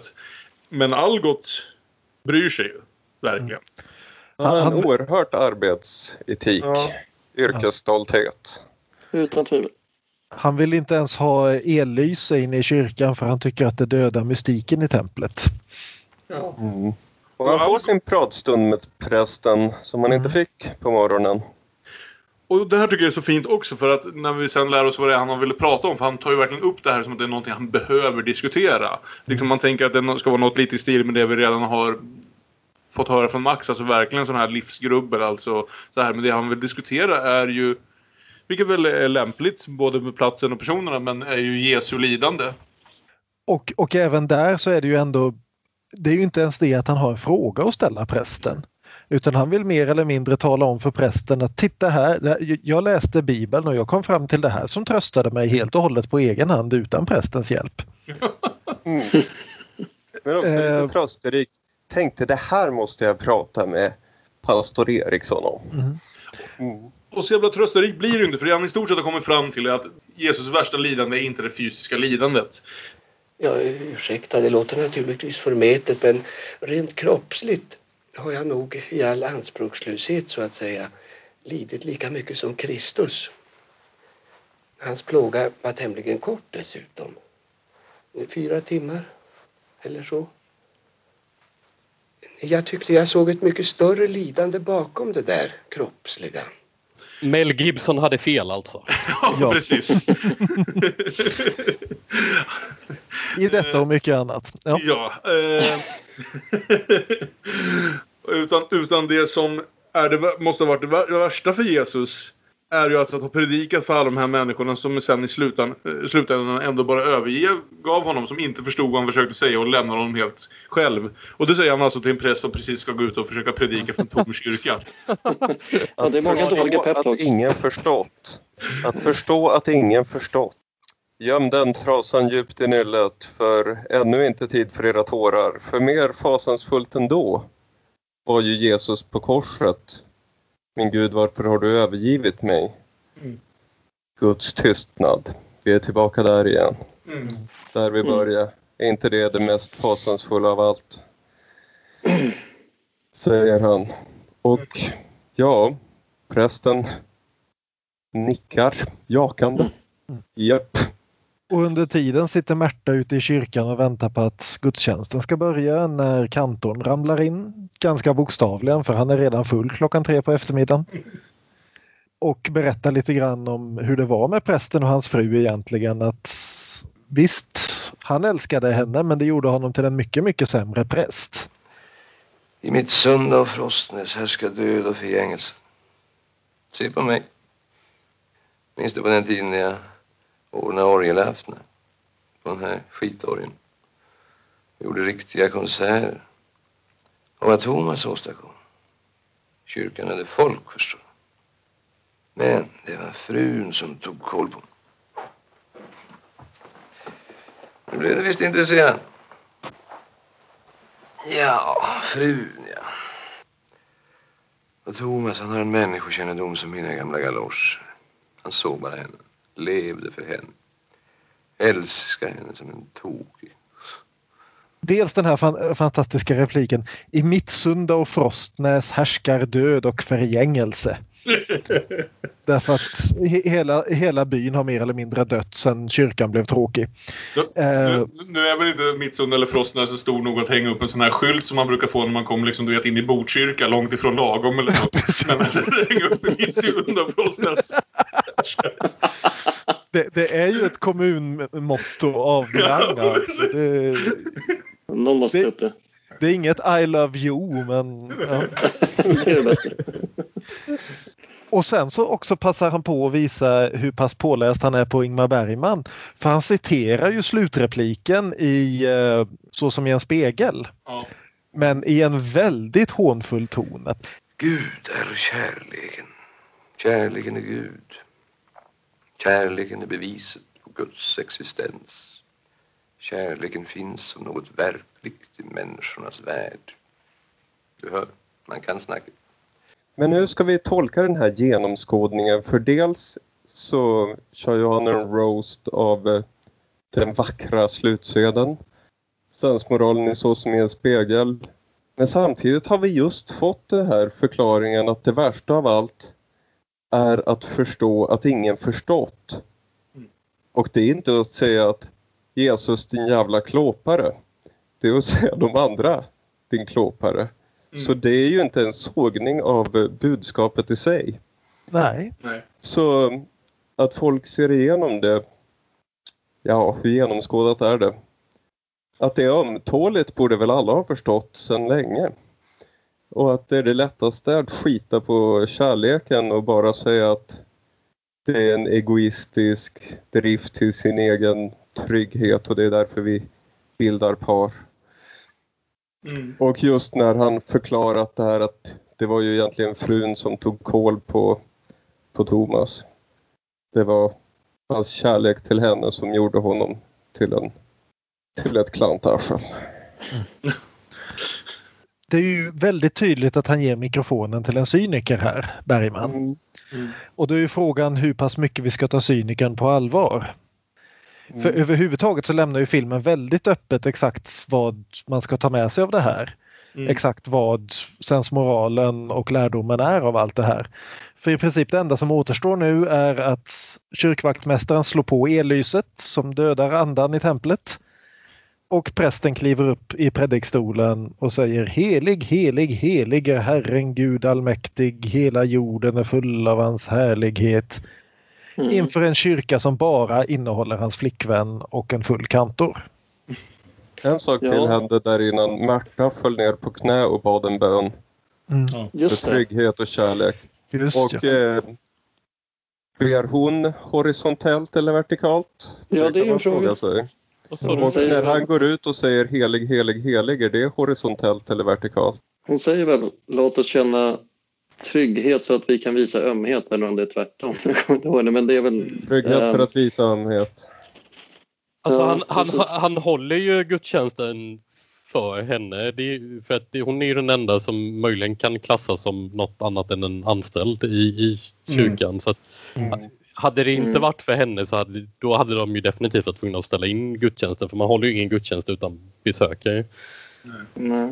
Eh, Hur, men hur ser ni på hans eh, alltså sista bilden av honom? Eh, För jag läste något annat på en kommentar om det där på, på Ingmar Bergman stiftelsens sida att eh, han verkar ha tagit någonting i, i egna händer nu och liksom har blivit lite mer beslutsam med den här sista handlingen att ändå hålla gudstjänsten.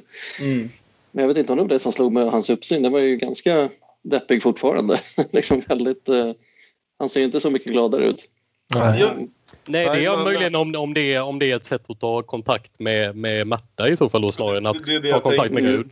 Jag tror, jag tror han börjar ge- upp på Gud, men till fördel för Märta. Snarare, vilket Ja. då kopplar tillbaka till det som kantorn säger. Alltså att när han tillgav sig sin hustru så, så var han en dålig präst, men han var en, var en god make. Om det, är dit Mm. han är på, om det är det han är villig att försöka igen nu. Och det är bättre människor utan Gud helt enkelt. Ja, exakt. Mm. Om man inte behöver grubbla ju- över Gud så har han mer tid att, att ta hand om, om de två. Mm. Fast vi har ju också då konstaterat Gud som inte är, längre är spindelguden, fadersguden, ekoguden. Utan då är vi tillbaka till Gud är kärlek, kärlek är Gud. Mm. Som Ja. vi just har sågat och genomskådat. Att man har genomskådat det betyder ju inte att det är irrelevant. Nej. Att, no, att någonting är, alltså, som du sa, liksom, att någonting är ömtåligt betyder inte att det är trasigt. Bergman verkar dock vilja sälja det som att han tar avstånd från den idén och ja, jag är inte så säker på att filmen gör det Nej. tydligt som han verkar ha fått för sig. Men, men som sagt, filmen är väldigt öppen med exakt vad slutet ska betyda. Så Mm. ja. Jag tror jag ser det som en kärlekstriumf till. Okej, så den slutar på ungefär samma punkt som så som det speglas och budskapet blir snarlikt om inte exakt detsamma. Ja, Mm. fast än mer ömtåligt då. Och kan han säga det här genom förkylningen? Jag, jag får jobba lite på min läsning. När vi gör om det här nästa år. Ja, precis. Ja, just det. Nästa år skulle vi se Sjunde inseglet varje vecka. Ja. Åh gud. Men 2021 så kör vi Nattsvardsgästerna. Återbesöket. Ja, hörni. Det, vi, vi ska ju nämna också att det diskuterades ju faktiskt en uppföljare på eh, medan de spelade in filmen. Vi kan ju ta exakt vad det, stod, vad det står på ingmarbergman.se. Att under inspelningen av Nattvardsgästerna ger teamet filmen det passande smeknamnet Snor-Johan och Lipsillen. Man funderar också på en fortsättning. Snor-Johan och Lipsillen på nya ledsamheter. Ja. Utmärkt. Midnattsmässa. Precis. Men hörni, det för oss ju fram till slutet på nattvardsgästerna och eh, det kanske är läge då innan vi har dragit ut allt för mycket på tiden att gå in och börja prata i alla fall lite om, om eh, den filmen som kom förra året, Paul Schraders First Reformed, som väl kanske inte kan anses vara en direkt nyinspelning men definitivt tar sitt avstamp i någon slags uppdatering av nattvardsgästerna. I, I den här filmen, och vi kan väl säga så här, ni är ju vana vid det här laget om att vi brukar spoila eh, alla de här Bergman-filmerna som vi pratar om. Men det blir nog lite svårt att diskutera just First Reformed utan att faktiskt ta upp vad som händer även i de senare bitarna av den. Paul Schrader kan vi väl nämna är ju förmodligen mest, mer känd som filmförfattare än, än eh, som filmregissör även om han har gjort båda dessa arbeten i ett antal årtionden nu. Och mest berömd är han väl för att ha skrivit Taxi Driver och Raging Bull åt, åt Martin Scorsese. Och eh, man kan väl säga att Ethan Hawks huvudroll i den här filmen landar någonstans lite mittemellan Gunnar Björnstrand i Nattvardsgästerna och eh, Travis Bickle. Eh, han hittar Mm. en konstig balansgång mellan de här två typerna som kanske inte verkar så här på första anblick vara jättelätta att kombinera. Jag tycker jättebra om den här filmen också, eh, måste jag säga. Kanske inte riktigt lika bra som jag tycker om Nattvardsgästerna, men eh, det är en väldigt intressant ny tagning på ungefär många av samma dilemman. För väldigt mycket, och framförallt i den första halvan, är ju extremt likt. Även i den här filmen så handlar det om en präst som har förlorat sin hustru, som har nyligen eh, upplevt ett krig och eh, sorger, sorger på grund av det, det, detta krig Mm. efter liksom, att ha varit i Afghanistan precis som eh, Gunnar Björnstrand pratar om att ha upplevt det spanska inbördeskriget. Och som möter ett par där hustrun är gravid och där mannen upplever en oerhörd ångest för, ja, inte bara för sig själv utan för hela världen och den här världen som han nu eh, ska föra ett barn in i. Just i och med framförallt klimatproblemen. Ja, och, och som han ser det, jordens, jordens närliggande död. Kan också det- nämnas att prästen är ju också sjuk här.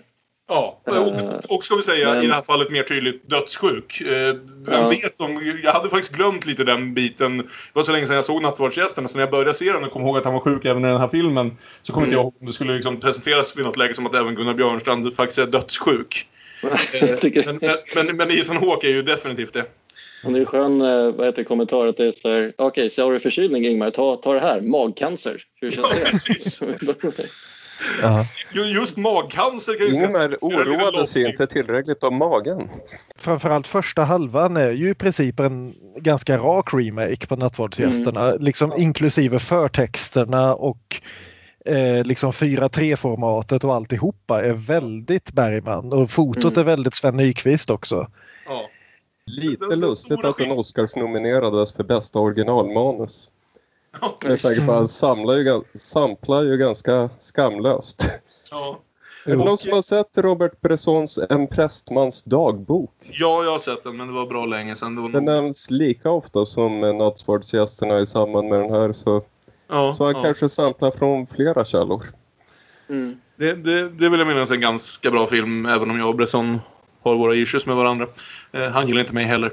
Eh, men jag vet inte, vad tyckte ni? Jag vet inte, Aron och Björn, såg ni den First Reformed först nu för det här, eller? Ja. För mig var det nog ett halvår eller något sånt sen jag såg den, för jag såg den inför alla ja, Os- Oscar-time och sånt där. Eh, så det var några månader sedan för mig. Men vad, vad, vad tycker ni liksom mer i helheten? Och eh, såg ni den före eller efter Nattvardsgästen och sådär? Och...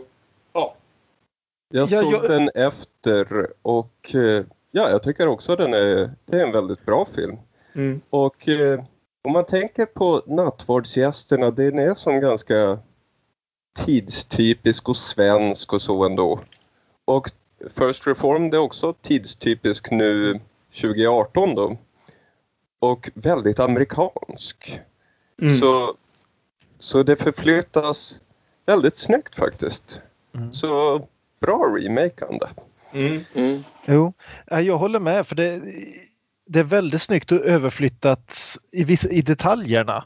Mm. Till exempel det här att han, prästmannen här har inte samma grundläggande gudstvivel. Nej. Därför att, därför att han lever i ett väldigt uttalat religiöst land. Ett land som senaste 20 åren har blivit mer religiöst. Istället för att som i eh, Bergmans fall då leva i ett land som under de 20 åren innan han gjorde filmen har blivit betydligt mindre religiöst. Mm. Och använder det väldigt väl tycker jag. Att här blir liksom, det är inte tron som är problemet för prästen utan det är religionen och det är kyrkan han har ett problem med framförallt. Men sen också att Företagskyrkan. Så. Ja. Mm. Mm. Eh, Men sen också det här att han genom att byta ut det här existentiella hotet eh, från atomkrig till, ja, till miljökatastrof så flyttar han ju över ett tvång på sina karaktärer att handla också. Mm. Mm. I, Det är ju den stora skiftningen måste jag säga. Ja. De två stora skiftningarna här är ju dels en karaktärsmässig, nämligen att den, den eh, kvinna som, som prästen inleder ett förhållande med i den här filmen är ju inte den här lite som han finner det påfrestande kvinnan som försöker ta hand om honom lite mer än vad han faktiskt vill. Som man i det här fallet inte har ett förhållande med. Möjligen får vi känslan av kanske ett one night stand har skett någon gång. Eh, men, men inte liksom något aktivt förhållande på det sättet. Utan eh, den som han fattar tycke för i den här filmen är ju alltså änkan då till den här mannen som tar livet av sig. För till skillnad från Nattvardsgästerna som utspelar sig under sex timmar så utspelar sig den här filmen under ett par månader får man känslan av eller något liknande. Och den andra skiftningen är ju att Ethan Hawks karaktär eh, som sagt bestämmer sig aktivt för att göra något åt alla sina existentiella grubbel. Särskilt nu när han inser att han själv är döende och ja, mer eller mindre blir miljöterrorist mot slutet. Eller bestämmer sig för att i alla fall försöka i lite klassisk Paul Schrader har ju en väldig förkärlek för, för vissa manliga arketyper och som sagt Travis Bickle går ju lite igen här igen framförallt i Mm. filmens andra halva. Ja, han är verkligen ja, han är ju på väg att gå full korridorskjutning där. Ja, precis. Och ja, nej, men jag, jag tycker det blir jättespännande. Så här. Och vi ska säga också att vissa scener är ju bokstavligt talat om samma. Just den här utskällningen av, vad ska vi säga, kvinnan som han finner mer, som, som bara vill älska honom men som han finner djupt påfrestande är ju snarlik. Även om Mm. de, de inte försonas efter den här. I called. I'm worried about you. Me alone. I just want I to know try- what you want. All right, and I cannot bear your concern, your constant hovering, your neediness. No, you are a constant reminder of my own personal inadequacies and failings. You want something that never was and never will be. Don't let me do this. No, Esther, Esther. I despise you. I despise what you bring out in me. Ja, och de har även klätt ut Victoria Hill för att se ut exakt som Ingrid Thulin ser ut. Ja, precis. Samma glasögon, samma mössa, allting. Mm. Nej, jag tycker det är jättespännande. Och som sagt, eh, var, var den slutar är ju definitivt lite annorlunda. Även den här filmen, slutet lämnas ju ändå lite öppet. Får man ändå säga. Den, den, den säger ju kanske inte riktigt lika vidöppet som nattvardsgästerna. Men den stannar ju ändå vid en punkt där det finns inget lätt sätt att säga exakt vad som kommer hända i scenen efter den sista vi ser. Och, och det, det, och det- det är till och med lite otydligt exakt om det här, vad som händer i den sista scenen. Jag tänkte det också, att om det händer överhuvudtaget där. Ja, så precis. för det är väldigt, den, den, är mycket, den, den, har ju väldigt, den har ju också en, en väldigt utdragen, vad ska man säga, utomvärldslig, eller vad ska man, utomkroppslig scen. Mm. När de, alltså att den är väldigt, eh, för att använda fint ord, esoterisk. Ja. när, så det så att jag också funderade på när jag såg den, om det där verkligen händer det här nu eller är det liksom, precis som i Taxi Driver, man kan fundera över om det slutet händer. Ja! Eh, Exakt. Det är exakt Mm. samma dilemma som i sista scenen som om, i Taxi Driver som man har diskuterat nu i 40 år om den faktiskt händer eller om, den är en eh, om det är en hallucination. Det, det blir ju faktiskt lite av en mashup det här i slutändan då. Mm. Mellan två Mm. ganska oväntade original. Japp. Ja. Nej men jag tycker det var en, en jätteintressant film. Jag tycker det är intressant att Ethan Hawke har gått och blivit en sån jäkla skådis efter att jag typ dissade honom om största delen av 90-talet trots mina, eh, min kärlek till just Before Sunrise till trots. Så jag tycker Mm. han ibland annars har varit ganska träig. Men, eh, men han gör ett jävla jobb i den här filmen. Eh, Ja. Är det alltså Ethan Hawke från Gattaca? Ja, Jag satt och tänkte på att det var kanske han från Training Day. Han med. Eh, Det, det, också, ska vi säga, Cedric the Entertainer i en väldigt, Just väldigt bra roll som kyrkoherde. Får man väl kalla honom. Mm.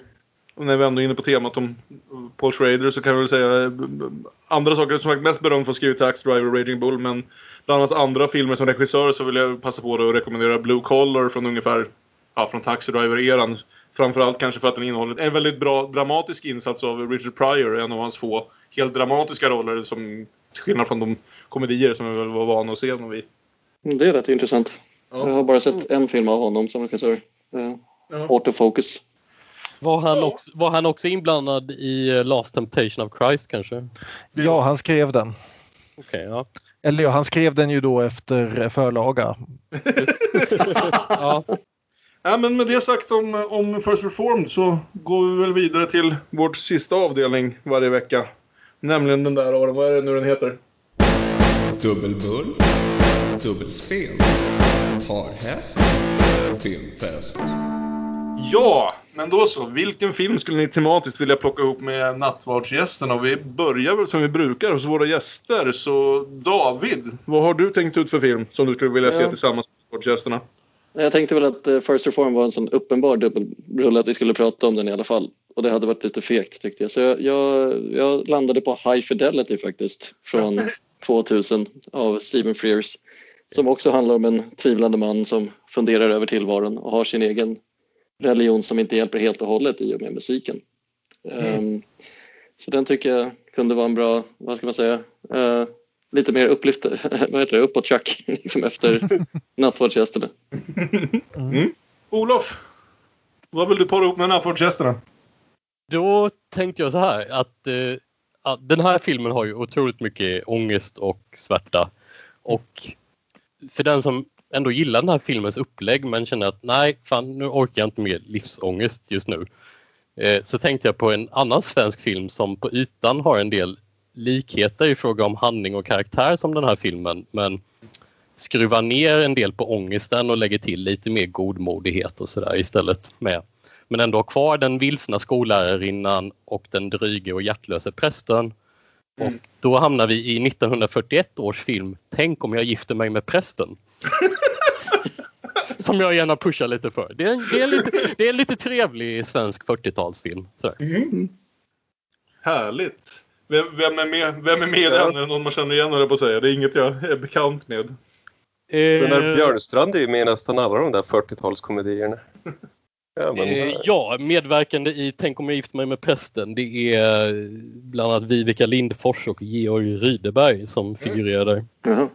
Aron, vad vill du koppla ihop med nattvardsgästerna? Jag har valt en film om en präst. Och det är en Hitchcock-film. Jag gillar inte så många Hitchcock-filmer, men eh, den här gillar jag. I Confess, 1953. Med eh, Montgomery Clift i huvudrollen. Och det snygga thrillerupplägget här är att en präst får i bikten höra om ett mord och sen blir han själv misstänkt för det. Ska han bryta mot biktplikten för att själv bli frikänd. Och ja, ni har ju vilket härligt upplägg det är. Går väl in i din film noir-förtjusning, tänker jag. Jag har inte sett den på väldigt länge, men jag vill Mm. säga att det är en av hans noirigare filmer. Precis, det är nog därför jag gillar den. De flesta Hitchcock-filmer är ju inte så noir som, som vissa historiker ibland försöker få dem till. Och där har vi också en Paul Schrader-koppling eftersom det var ju lite han som populariserade begreppet film noir i USA på 70-talet. När han skrev sin artikel Notes on film noir. Innan dess så hade det ju bara fransmännen haft det uttrycket. Björn? Jag tänkte att det där var lite för glada filmer. Eh, jag tänker för, för, för den som kommer från eh, nattvardsgästerna och känner att ja, det var väl bra det där men den var lite väl lättsam tycker jag. Jag vill ha någonting som verkligen går in på det svarta i mänskligheten. Så skulle jag vilja tipsa då om återigen en ganska ny film för, för att kompensera för de, några av de här. Nämligen Andrei Zvygantsevs Leviathan Oj. från 2014. Som i princip är en inspelning av ja, en väldigt lös anpassning av Jobs bok som utspelar sig i en liten sibirisk by. Det finns en kyrka med, det, det är egentligen en bättre handlingskoppling där till just eh, First Reformed snarare. Med tanke på hur filmen slutar och det ska jag väl inte avslöja. Det är just det här kampen med att hitta mening när religionen sviker, när överheten sviker och när det inte ens behövs en apokalyps utan bara insikten att man är fullständigt maktlös att ändra sin situation.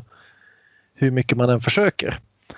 Som sagt, det, det är ingen film som gör människor glada och får dem att tralla längs vägen eh, hand i hand. Men det är en väldigt vacker film, det är en väldigt, väldigt bra film och den ska rekommenderas till alla som inte har sett den än. Är det, är det den regissören som gjorde återkomsten för, säg tio år innan det? Eller något sånt? Ja, det är det. Precis. Ja, just det. För den har jag sett. Jag har inte sett just Leviathan. Det ska sägas att det finns också en annan film som heter Leviathan från 2012 som en amerikansk dokumentär om fiskeindustrin. Som också är väldigt, väldigt bra men på ett helt annat sätt. Blanda inte ihop dem. Nej, precis. Fiskindustrin kan man ju annars se då och tänka, haha, tänkte Jonas Persson det. Min rekommendation i veckan. Martin McDonough är ju en fil- filmförfattare och regissör som blivit väldigt populär eller uppmärksammad med filmer som Three Billboards och eh, In Bruges. Men han har en lite mindre känd brorsa som håller på med exakt samma saker och skriver pjäser och filmer. Bland annat en från 2014 som heter Calvary med Brendan Gleeson som irländsk präst i en liten irländsk by. Eh, och nu slår vi ihop lite av sakerna här. Han vet inte riktigt hur mycket han egentligen tror på de här sakerna längre men han eh, trivs väldigt bra med att vara någon slags sammanhållande faktor i den här lilla byn. Ända fram tills att, precis som Montgomery Clift, hör han talas om, inte ett mord som har skett, utan ett planerat mord i bikten. Bara det att det är någon helt enkelt på andra sidan den här, vad ska man säga, väggen som mordhotar honom och hävdar att han har förstört den här personens liv. Och han vet inte vem som säger det här till honom för det viskas lite dolt. Och sen så går han helt enkelt prästen igenom den här byn, försöker lista ut vem som kan vara så jävla arg på honom att han behöver bli mördad. Och inser att han kanske inte alls är sådär väldigt omtyckt och sådär väldigt liksom mycket av ett samhällscentrum som han har trott att han är. Det är inte en perfekt film någonstans. Det är lite, precis som med hans brors filmer, är ibland lite svårt att balansera de dramatiska elementen och de mörkt komiska elementen. Men jag tycker ändå den var väldigt sevärd. Och eh, Brendan Gleeson är ju som alltid en skådespelare som jag tycker väldigt, väldigt bra om. Mm. Och dessutom hans, hans son Donald ska vi säga med i en scen tror jag och spelar en av de jävligaste jävlar som någonsin har setts på, i en film. ja, det är en bra film tycker jag. Ja. Dessutom är Dylan Moran med i den också. Ja, Det är- det stämmer också. Gör någonting obeskrivligt med en tavla. Så det var mitt tips den här veckan. Eh, Så tack så mycket till våra gäster som har varit med den här veckan och pratat om nattvardsgästerna. Eh, David Silén och Olof Ekström. Ni är alltid hjärtligt välkomna tillbaka om ni skulle känna för det. Tack för det. Tack så mycket. Och vi hörs igen hoppas jag nästa vecka för att prata om den avslutande delen av den här trilogin som jag aldrig kan komma ihåg namnet på. Nämligen Tystnaden. Och då Björn kan väl du få göra lite promo här för då har vi ju något väldigt speciellt som händer. Då har vi faktiskt en intervju med en faktisk Bergman-huvudrollsskådespelare. Det finns inte så många kvar men en av dem och en av de som har huvudrollerna i just Tystnaden kommer vi att sätta oss och prata med och fråga ut lite grann om hennes erfarenheter under den här filmen. Mm. Otroligt spännande. Eh, så vi hoppas ni kommer tillbaka och vill lyssna på det. Tills vidare så kan ni nå oss via sociala medier. Vi är att Damonpodden på såväl Instagram som Twitter.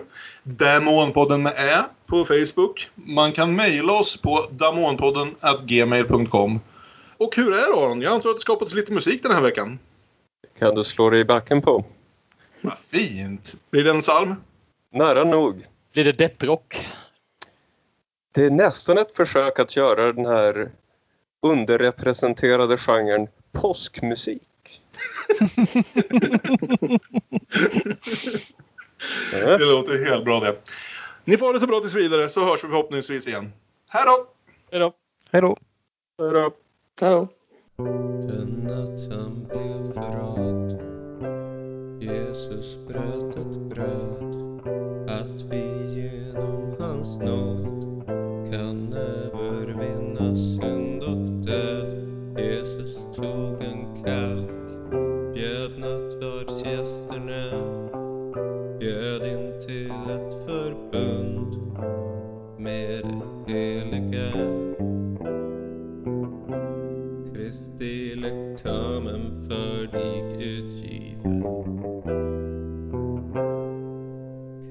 blue.